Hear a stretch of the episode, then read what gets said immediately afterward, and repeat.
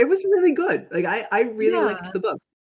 Right? I don't like the main character, and it kinda sucks. No, he's horrible. Like, it sucks that history remembers, like, "Oh, yes, Frankenstein's monster," instead of, like, another name. You know what The I mean? being, yeah. Yeah, It it's a it's kind of a shame. Do you know what also sucks? Alright, I really hate when people refer to the snowman as Frosty, because Frosty was actually the scientist who created the snowman, not the snowman itself. Wait, is that true? No, I'm doing a bit because we're talking about Frosty and Frankenstein today.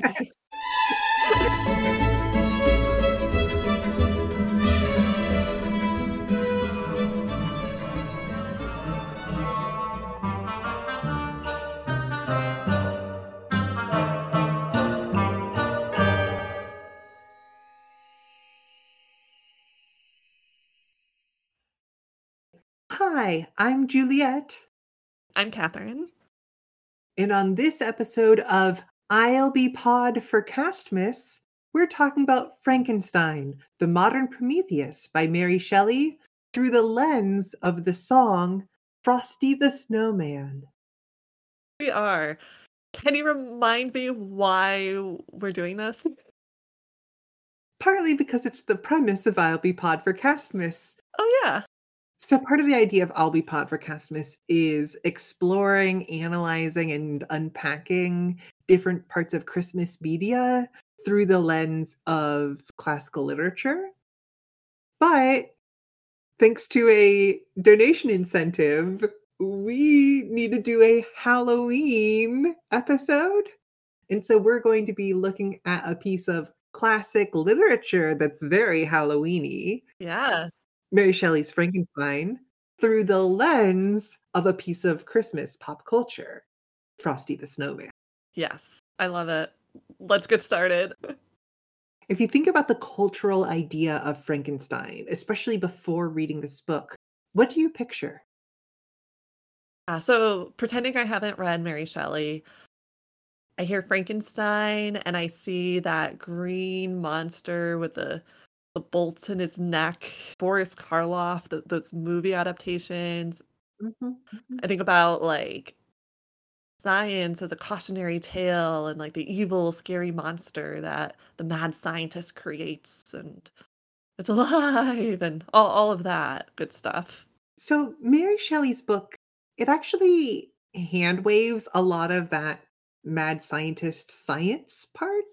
You know, the flipping of the big switches, Igor going and getting the brain, the lightning, none of that's here at all. In, like, the history of Mm. science as an academic discussion gets plenty of time, but the actual biology, chemistry, or composition of a living person from parts of cadavers is skipped over. The spectacle of a lot of adaptations is often pointing to the wrong place. Right. So, in a way, it's a little bit closer, um the Mhm. Mary Shelley's book is closer to kind of the logic behind Frosty the Snowman, because that also kinda has a lot of that hand waving away the the the logistics of, like, how things are created. How does it go? Oh, sure. There must have been some magic in that old silk hat they found, for when they placed it on his head, he began to dance around. And, like, Frosty the Snowman is not a cautionary tale about putting hats on snowmen or "You'll be playing God." And neither to me is Frankenstein really, though I know that's a really common reading of the concept. You, like, Google what's the theme of Frankenstein, it it's along those lines of be careful about doing science and the ethical implications of what you're doing, and I I think it's fair, uh, if to to read it in that way and to say that, like, maybe that's what Mary Shelley was intending. Um, she she did call it a modern Prometheus, which is a reference to a Greek mythology that's kind of about the dangers of, like, humans trying to have the power of gods. Um, and like that's all well and good. That's a valid reading, but I would argue that we're reading this book in 2022. So we have about two centuries of scientific advancement since Mary Shelley wrote it. So it's almost like too late. if you're reading this, it's too late. It's it's too late to say, "Oh, be careful about your science," because we already have the science. Uh, so, I mean, like, kind of the first thing that comes to mind is like artificial intelligence. Like, we have sort of this not quite human, but capable of pretending to be human type thing. That's that really common in, you know, like, oh, I'm doing this modern Frankenstein. Is it isn't it interesting? It's about this AI. Yeah. Um, and I'll be honest, I'm not really interested in talking about AI, in general, but especially for this, if that's okay. Unless you're really interested in AI, we can we can go there. But I, uh, No, I think we can really focus on what we're able to unpack by using this lens of Frosty the Snowman. right. And so if we're thinking about Frosty the Snowman and we're looking at Shelley's text, in both cases, it's like okay, we have Frosty or we have this creation by a human that is human-like. It's a it's a creature, um, and it acts like a human and it exists. We're not going to worry about the logistics of how it's here. Just it's here. What Right, do we do now? already created. Now what? Right? Yeah. Do we how do we respond? Do we dance and play around with him or do we run away screaming? This is a great segue into giving some summary of the book for those who need a refresher or who haven't read it. That's a great idea, especially because the book is so different from a lot of the those adaptations and sort of the cultural idea of like what Frankenstein is. Um, so how about I give a quick recap of the book and then you give a quick quick recap of Frosty the Snowman? Sounds great to me. So, Mary Shelley's Frankenstein actually begins with a guy named Walton, uh, who is on a journey north writing letters to his sister. What you say? and he comes across this man dying on the ice.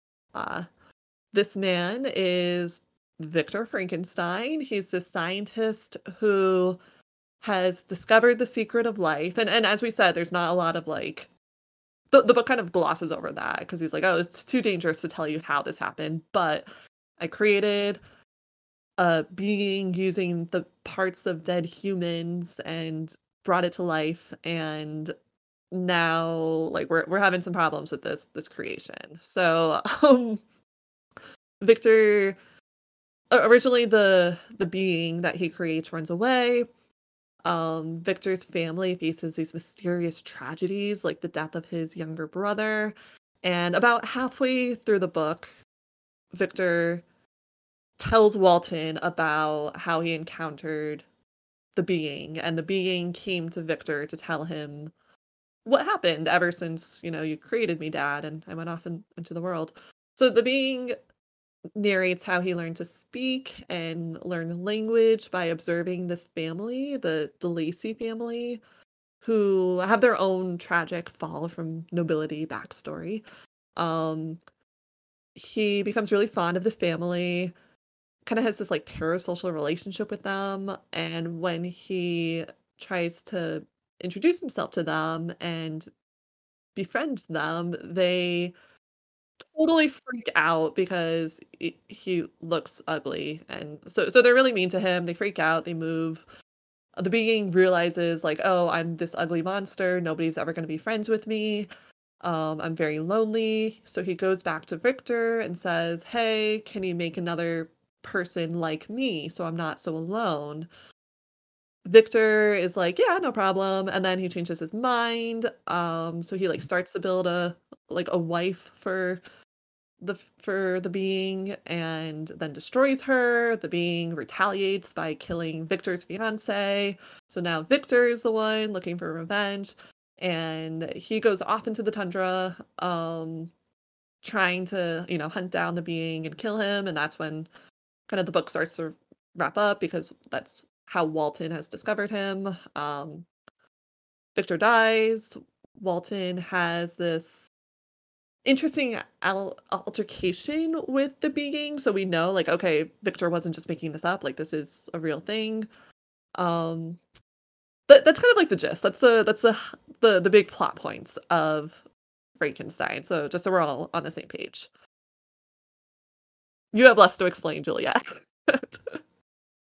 it's an interesting book because it's there's these layers of narration. You get like the being is talking to his creator, who's talking to Walton, who's writing these letters. So it, it's really cool that like I think a lot of times the the adaptations of Frankenstein don't do justice to that really interesting like layering effect. Mm. There's also layers to the Frosty the Snowman song. We're not getting a Mm. direct account. It's all they say. Well, here's the song. Frosty the Snowman was a jolly, happy soul with a corncob pipe and a button nose and two eyes made out of coal. Frosty the Snowman is a fairy tale, they say. He was made of snow, but the children know he came to life one day. There must have been some magic in that old silk hat they found, for when they placed it on his head, he began to dance around. Oh, Frosty the Snowman was alive as he could be, and the children say he could laugh and play just the same as you and me. Oh, Frosty the Snowman knew the sun was hot that day. So he said, Let's run and we'll have some fun now before I melt away. Down to the village with a broomstick in his hand, running here and there all around the square, saying, Catch me if you can. He led them down the streets of town, right to the traffic cop. And he only paused a moment when he heard him holler, Stop! Oh, Frosty the Snowman had to hurry on his way, but he waved goodbye, saying, Don't you cry, I'll be back again someday. Yay. I think it's important that we're acknowledging that we're getting these different layers of narration because who's telling the story shapes what we know about it and like how we react to it. Um so like I think it's really interesting that we get Walton's point of view and Victor's point of view, two people who are very not sympathetic towards the being, and then we get the Mhm. being's point of view. And and by the way, I I've intentionally been saying being instead of monster um because it's like a little bit less loaded. Mhm. Are we okay with that? Yes, and I think especially that I want to be clear that we are both especially sympathetic to the being. And I want to be clear that the being may be put outside like the set of human, but we're not putting him outside the set of person. The being is just the most appropriate neutral name available to us. While he is seen as monstrous, it's pretty clear that he was not always and only a monster if you think of him as a monster at all. Yeah, no, I don't think of him as a monster at all. I, I think he's considered a monster by the characters in the book. Um, and perhaps that's why he becomes one. But it feels so understandable why he's doing what he's doing. Because he's when we get his point of view, we see he's fundamentally just a really lonely person. He wants to feel connected to others. He wants people who will love him. He wants to love people. Like he has such genuine affection for the De Lacey family when he first encounters them. Like he even helps in with their chores and brings wood to them so they don't have to. And yet when he tries to approach them, they just like immediately on seeing him freak out and reject him. And it's that rejects rejection, like that refusal of seeing him as a person that's what starts him on the path towards violence. Yes, and I want to bring in a little bit more of our lens here, where the snowman is described as being as alive as he could be. Like And I really think mean. that wording is interesting. The idea of being as alive as you could be, because the being is also as alive as he could be. We're all socially created as part of being fully realized as people. And the being, he wants to be more alive, not in the sense of not dead, but in the sense that to completely deprive a person of socialization is to deprive them of the fullness of being alive. But he's denied the social recreation, the opportunities to be alive. The being takes the opportunity to be as alive as he could be despite all of that. Mm. So, what is the book saying about opportunities for fully realized lives that are denied? Uh, there's a lot that what you said opens up. Like, it makes me think about imprisonment and the Mhm. cruelty of depriving people of human company by putting them in, in isolation. But then it, and like that's one direction we could go. But I think the book Looking itself at Felix De Lacey's father-in-law, for instance. Oh, totally. I'm a little bit more interested personally, um, in maybe looking at a a different way of a fully realized life being stifled. Mhm. Not to make everything gay, but everything is gay. Juliet, can we talk about the constant homoerotic subtext of this book? Oh my god, there is so much of it. I know we say this about every text we read, but oh my god, there is so much constant homoromanticism. Yeah, like, I usually say, "Oh, that book wasn't gay enough," but this one is, like, this is just about gay enough. And I kinda wanna parse out the difference there between, like, homoeroticism and homoromanticism. Mm. This book is not really about bodies. Uh, it's not about their bodies, it's about companionship. This Okay, story as a whole seems, like, seriously uninterested in bodies. Even grotesque ones like the beings or even beautiful ones.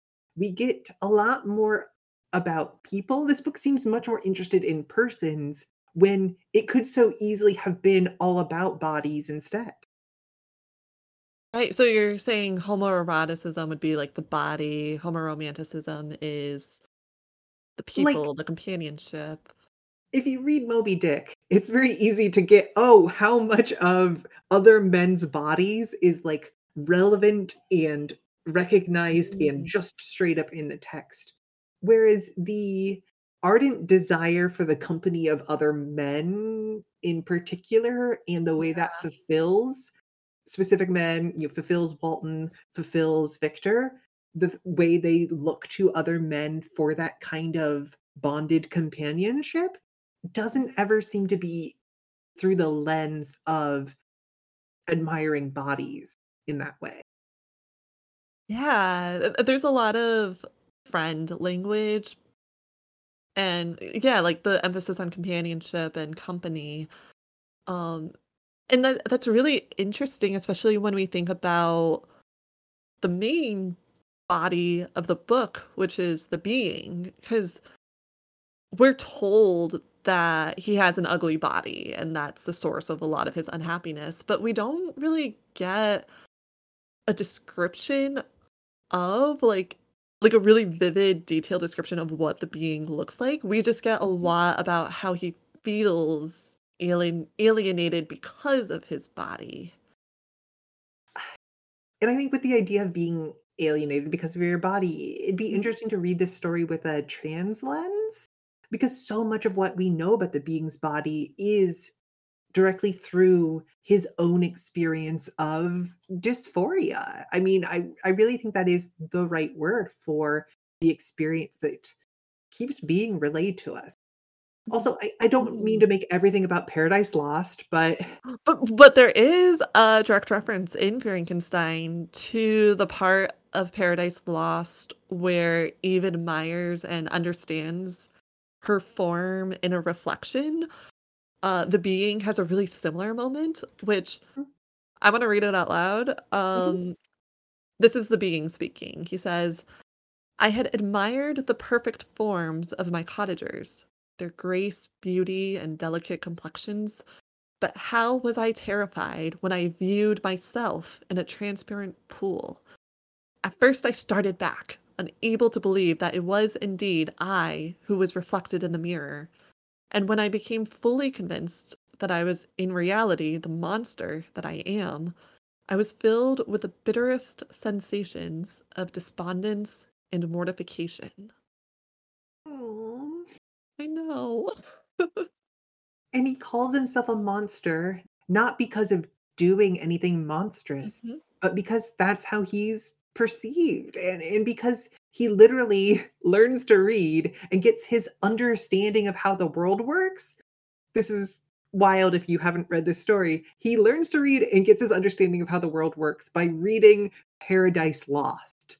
Yep. He thinks of himself as a monster because he sees the way he is treated and he's afraid that he must therefore be Satan. He seeks out Victor, his creator, because if Victor can make an Eve for him, then he's Adam. But if Victor doesn't, then he's Satan. That's the structure of the world to him. I love I love that how you put that because like how he fits into the world depends entirely on how Victor and other people in general treat him. Like the other characters dictate the story and he will fit himself as needed based on that. So for me, I think the tragedy of the story is ultimately the inability of Frankenstein and the De Laceys and and all of the characters really to empathize with him and to see him as a human because it's the only way he could be a human is if they see him and say, "Yes, you are similar to me." Mhm. Which our similarities are more similar than our differences. yes, like we are similar enough that we can be companions to each other and that you are worthy of some basic some basic decency and respect. So Juliet, I have a question for Mhm. you. Uh, bringing this back to Frosty the Snowman, we have Mhm. Frosty the Snowman was alive as he could be, but the children say he could laugh and play just the same as you and me. Why is it that the children embrace Frosty as just the same as you and me, but in Mary Shelley's Frankenstein, nobody, not even the children, can embrace the being in that same way? I think I think it's time to talk about class. Ooh. Oh, you actually have an answer for my question. This is exciting. Tell me more, Juliet. Okay, okay. So this is an idea. I'm work I'm working on this. Yes. Yeah. Oh, I'm so interested. Sorry. Go ahead. So I think there's a way to do a class reading of this that actually holds up pretty well. The component parts the children have to put together to make Frosty the Snowman are an old silk hat, coal, a corncob pipe. There's even a cop trying to stop them. I mean, the children Yep. are coded as working class. And the snowman they're creating is of a kind with them and equal to the creator. The Mm. creation is equal to the creator. In terms of class, yeah. When when Victor Frankenstein is creating the being, the being is ostensibly made by Victor Frankenstein from lower class people's body parts, from you know parts derived from a potter's field, from pauper's grave, a, a common grave. And there's this contrast here where even the child that we see encountered in the story of Frankenstein is uh William Frankenstein. That's Victor Frankenstein's Brother? younger brother, who is Yeah. like a noble child, a child raised to be spoiled and in the upper class. Uh, when he encounters the being, he's literally like, "Wait till I tell my father about this." like, and Yep. it also is tied into the idea that like that child has a different way of viewing the world based on stories he's been told. He sees Mm. himself as a prince, as this young princeling, and therefore sees the being as an ogre based on stories he's been told, based on likely, you know, fantasy stories he's been able to read as this young little princeling.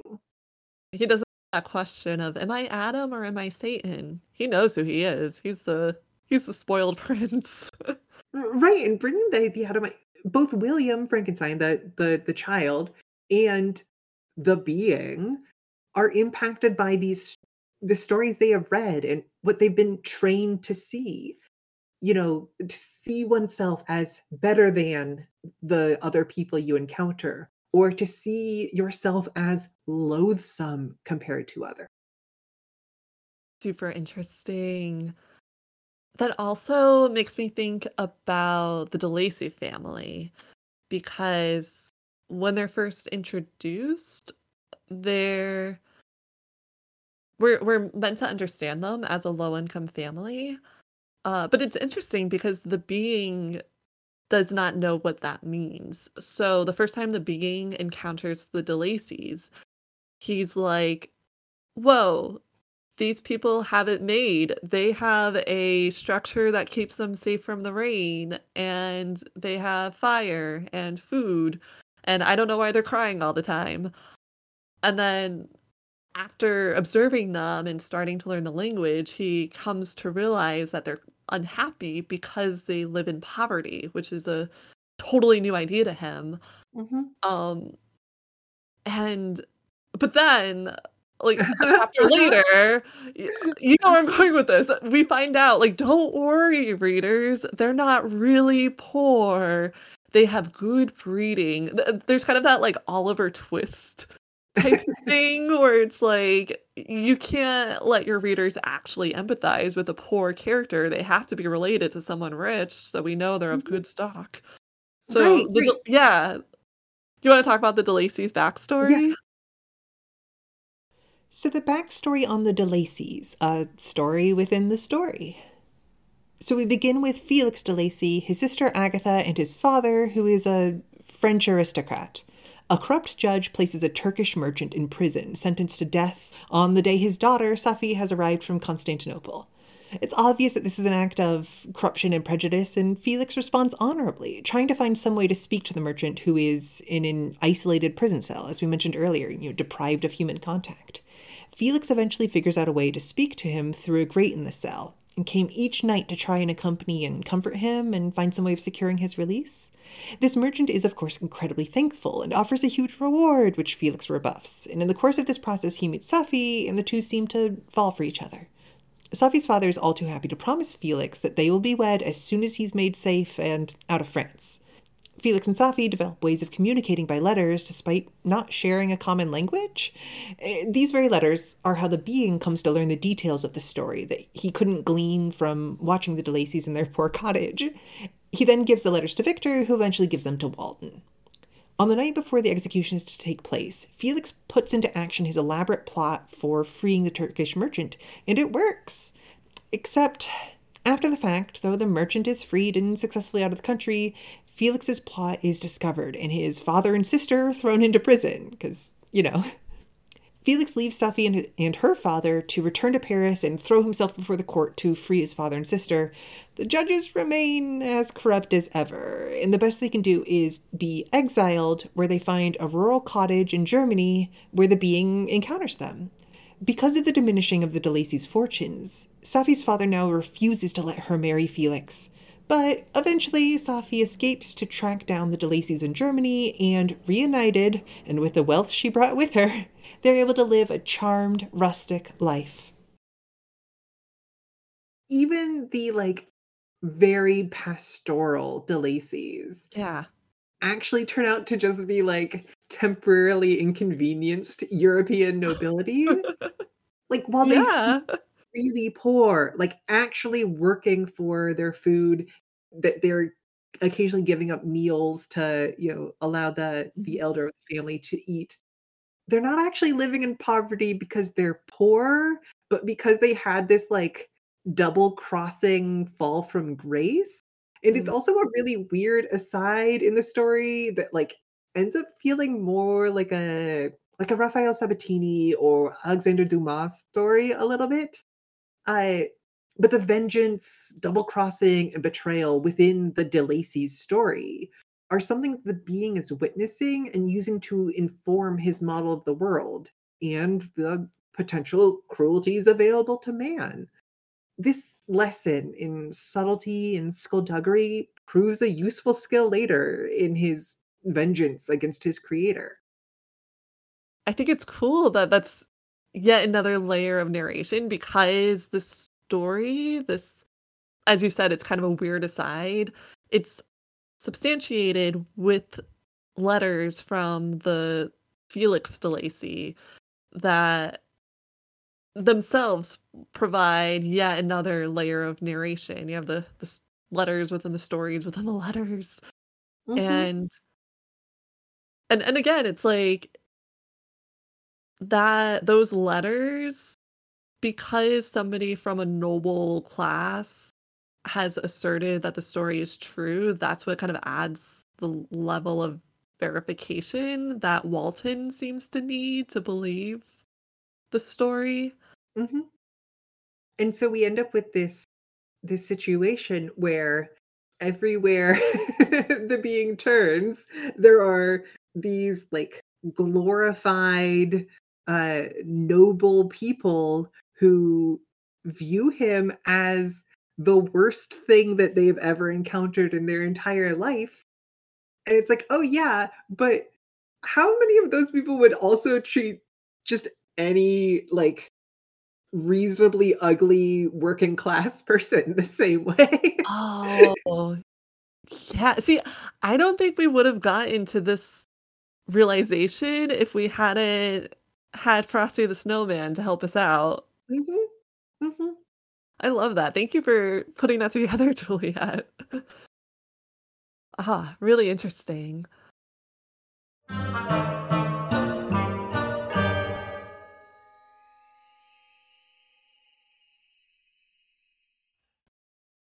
And while Frosty the Snowman had to hurry on his way, he did wave goodbye, saying, Don't you cry. I'll be back again someday. Uh, so our next episode will shift gears and use Frankenstein as a lens to discuss Frosty Returns, which is the made-for-TV animated special in the 90s. That's a sequel to the 1969 made-for-TV special, um, both of which pretty much defined my childhood. So I'm excited. I am too. You can find me, Juliet, on the internet at Mousewife Games if Twitter is still up at this point, but more than likely at Folly Persist on Tumblr and at Folly on cohost. Uh, I'm Katherine, but you really don't have to find me on the internet. Um, however, you can find the show at at Christmas on cohost and wherever podcasts are found. Until next time, Happy Castmas to all. and to all a pod night.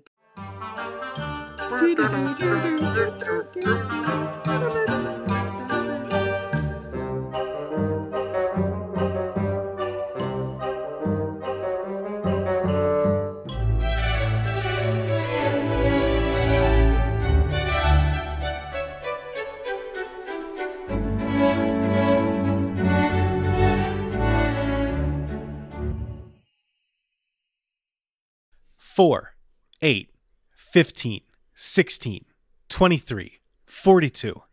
Andrew, Andrew, what are you doing? Oh, hey, Marn. Uh, so I'm playing through an alternate reality game, and there's a number station puzzle that we just can't solve. Uh huh. Yeah, so I tried everything else, and I figured that the best way to solve it would be to get into its head and think like a number station. I've been saying numbers into microphones for hours. Okay, well, I, I think I have a better idea. What's that? you could just listen to the Argonauts podcast. Every two weeks, I can let you know the ins and outs of old ARGs and give you a deep dive on how they were created. Uh, do you think we could like have a nuanced discussion about game making philosophy and how cultures around games have changed as well? Yeah, and you can definitely continue to fail to solve old ARGs along the way. Well, it sure would be cool if that was a podcast you could find to bung with a bunch of other great shows over on the Moonshot Network.